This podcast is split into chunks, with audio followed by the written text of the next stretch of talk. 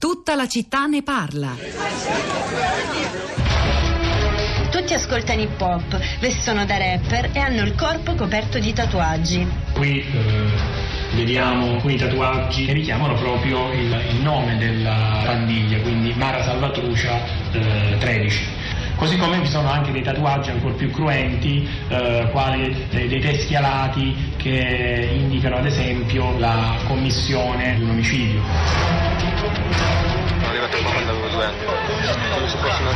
È proprio per questo motivo che Antonio parla bene l'italiano anche se nato in Perù. Fa parte di una gang e accetta di parlarmi del suo mondo, così mi dà appuntamento il giorno dopo in un capannone abbandonato, sempre nella periferia nord della città, la zona controllata dalla sua banda. Ho iniziato a far parte della gang quando avevo 18 anni. Avevo problemi in famiglia ed è come una seconda famiglia alla fine. Mi sono ritrovato a far parte tramite amici di questa gang. Perché sui soldi si fa di tutto comunque. Droga, furti e rapine. Antonio fa parte degli MS-13, la gang più violenta. Gli aggressori dei controllori facevano parte proprio di questa banda. Lui è Maurizio. Negli anni 90, quando le bande di Latinos sono arrivate nel nostro paese, era uno di loro. Da dieci anni, grazie a Michael Rodas, è riuscito a cambiare vita. Qual è la cosa più brutta che hai fatto nella tua vita? Guarda, ti dico sinceramente, sono cose tanti brutte che sarebbe, diciamo, meglio non dirlo. E questo era un altro racconto televisivo, La 7, La Gabbia, uscito l'anno scorso in questa realtà eh, così difficile, che non va so- sopravvalutata come ci hanno avvisato i nostri ospiti nella prima parte, ma che va però analizzata eh, da vicino perché preoccupa eh, tanti cittadini milanesi, ma non solo, quella delle gang dei latinos, così chiamate, le maras o pandillas, eh, un mondo davvero eh, sconosciuto e, e inquietante anche per le sue analogie, come ci hanno spiegato i nostri ospiti, con alcuni meccanismi di reclutamento dei foreign fighters del terrorismo di matrice islamica in Europa. Allora, Rosa Polacco, innanzitutto i social network, buongiorno. Buongiorno Pietro, buongiorno a tutti. Sui, sui social network sono eh, diverse, almeno sui nostri profili Facebook e Twitter, sono diverse le reazioni, i contributi e i commenti, ma anche le testimonianze, come, come mh, spesso accade quando eh, ci soffermiamo su una città, poi gli ascoltatori contribuiscono raccontando quello che avviene nelle loro altre città. Quindi non c'è solo Milano questa mattina sulla nostra bacheca di Facebook, ci sono segnalazioni su Roma che fa Feliciana, ci sono altre città che ricorrono come, come Padova. Eh, leggiamo qualcuno di questi commenti arrivati in, in, queste, in questi minuti. Erta scrive come cittadini saremo anche stufi di ricevere fumo negli occhi, si perseguono gli spacciatori, poi magari si trovano poliziotti coinvolti nello spaccio di cocaina sequestrata. I trafficanti e le mafie intanto finanziano le campagne nella grande Milano, riciclano investendo nel real estate e con, lo, e con la voluntary disclosure si crea un canale fruibile per far rientrare i capitali in Italia. Non serve polizia, serve un'azione politica seria, ammesso che sia possibile in tempi di crisi. Un magistrato di cui non ricordo il nome, tempo fa disse chiaramente che in tempi di crisi difficile lavorare quando gli unici che hanno i capitali sono i mafiosi. Intanto, come nulla fosse, salta agli occhi di tutti come si permetta alle associazioni criminali di infiltrarsi nei partiti. I latinos spacciano a Milano, i senegalesi a Roma, saranno loro il problema o i loro datori di lavoro, i loro fornitori? Um, Danilo scrive: Come per la mafia, nessun dubbio che la cultura sia il vero strumento di azione, ma mentre aspettiamo che la cultura agisca, cosa facciamo? Continuiamo ad andare a Milano e assistere agli arrivi di latinos e spacciatori per accoltellamenti e violenze di gruppo? Io non ho grandi pregiudizi contro l'intervento dell'esercito, non se serve a tamponare un problema che la cultura può attenuare solo nel lungo periodo. C'è um, poi un post piuttosto lungo e interessante di Alessandro che scrive il popolo vuole l'esercito per le strade, il popolo vuole meno politici, il popolo non vuole più saperne di Europa, il popolo non ne può più di immigrati, destre, sinistre, partiti nuovi, sfumature diverse, ma tutti sanno sempre cosa vuole il popolo. E se avanzi il sospetto che non sia sempre così e non necessariamente così, sai ovviamente un radical chic col Kashmir che vive in centro. Poco vale manifestare il tuo assoluto e scorato sbalordimento, in realtà si tratta di posizioni largamente convergenti agenti che possono sussistere in una sola persona o gruppo politico. Prima allisci il popolo offrendogli meno politici o meno immigrati, poi però il popolo vota comunque altrove.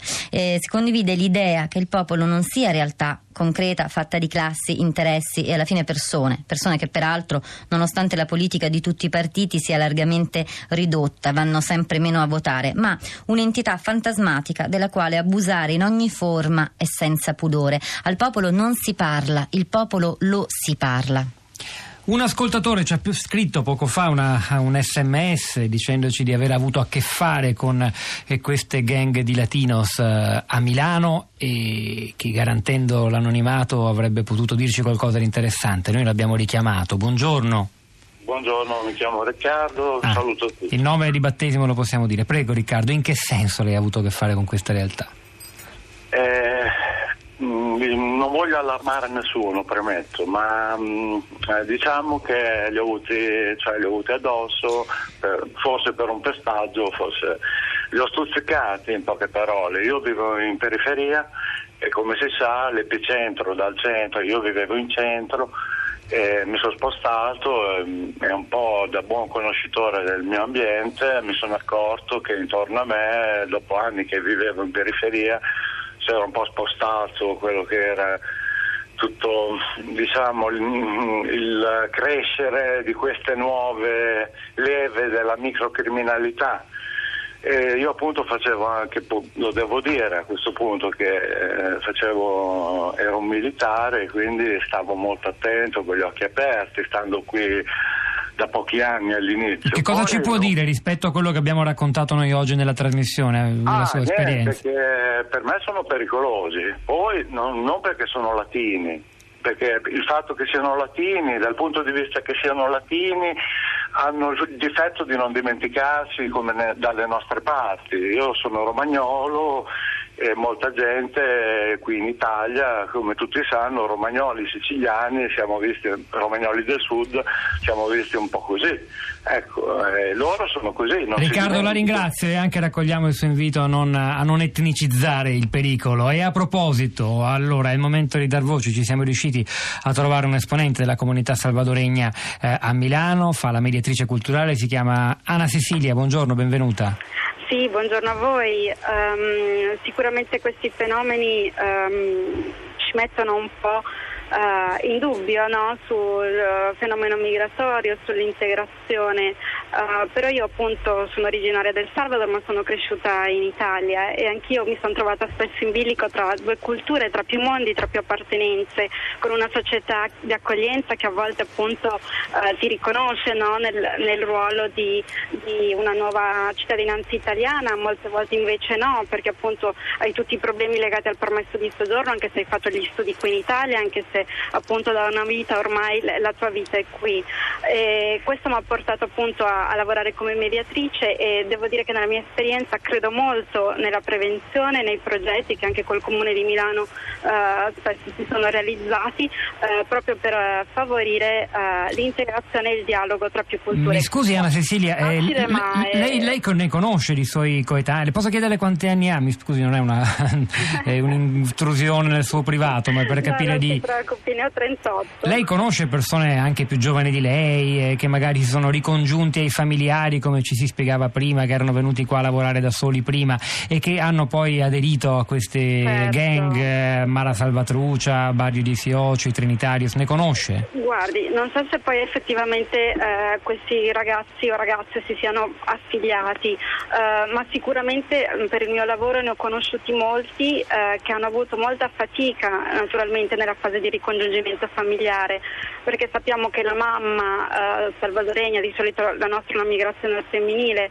ehm, che è venuta qua per lavorare, per prendersi cura magari degli anziani italiani o dei bambini italiani, no? mentre le mamme lavorano, eccetera, lasciando in padre i propri figli. No? Quindi nel momento in cui si riescono a sistemare i documenti, i permessi di soggiorno, sono passati 5-6 anni, il bambino che ha lasciato a 10 lo ritrova a 16-17, è logico che in qualsiasi famiglia questo strappo eh, sarebbe un po' difficile da ricucire. Quindi per questi ragazzi spesso è difficile nonostante tutto l'impegno degli insegnanti anche a scuola, no? c'è tutto un protocollo di accoglienza che molto spesso le scuole applicano, ma sappiamo anche che eh, la mancanza di fondi no? anche nelle scuole non sempre è possibile attivare dei corsi di italiano. E quindi c'è anche questo, lei dice, alla base del loro slittare lentamente magari verso attività diciamo criminali. che in una fase adolescenziale in cui si è più vulnerabili eh, probabilmente eh, è logico che si può facilmente mh, ci può essere coinvolti più facilmente in questo Anna Cecilia, io la ringrazio tanto, era prezioso averla in trasmissione, magari poi ci sarà anche modo di riparlarne di questo tema, di questa Milano multietnica con i suoi problemi. Ci aveva scritto, l'avevo letto all'inizio, invocato, poi l'abbiamo ritrovato al telefono, Ennio, un ascoltatore che si è impegnato a- nella sua Milano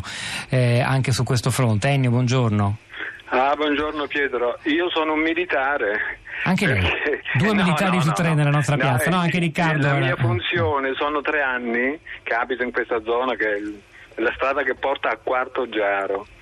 C'è un degrado crescendo e io cerco di, di occuparmene in tutte le direzioni, con l'assessore, con, con i vigili, Eh, ma la mia preoccupazione è che degrado vuol dire aumento dell'anarchia e dell'anarchia si appropria la persona più debole.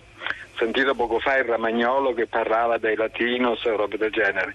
Il più debole è più portato a delinquere e da lì nasce il razzismo e io mh, soffro per queste cose perché sono una persona di una certa età, nella vita mi sono occupato di medicina e prevenzione del lavoro e, e cerco di, di- di- di darmi da fare, ma solo che quando incontro i vigili, quando incontro i vigili, il dottor Chille mi ascolti, io vorrei avvicinarmi, ma sono a testa bassa o parlano fra di loro, ti farebbero sentire un intruso e questo ha, un ha un- un'azione bloccante.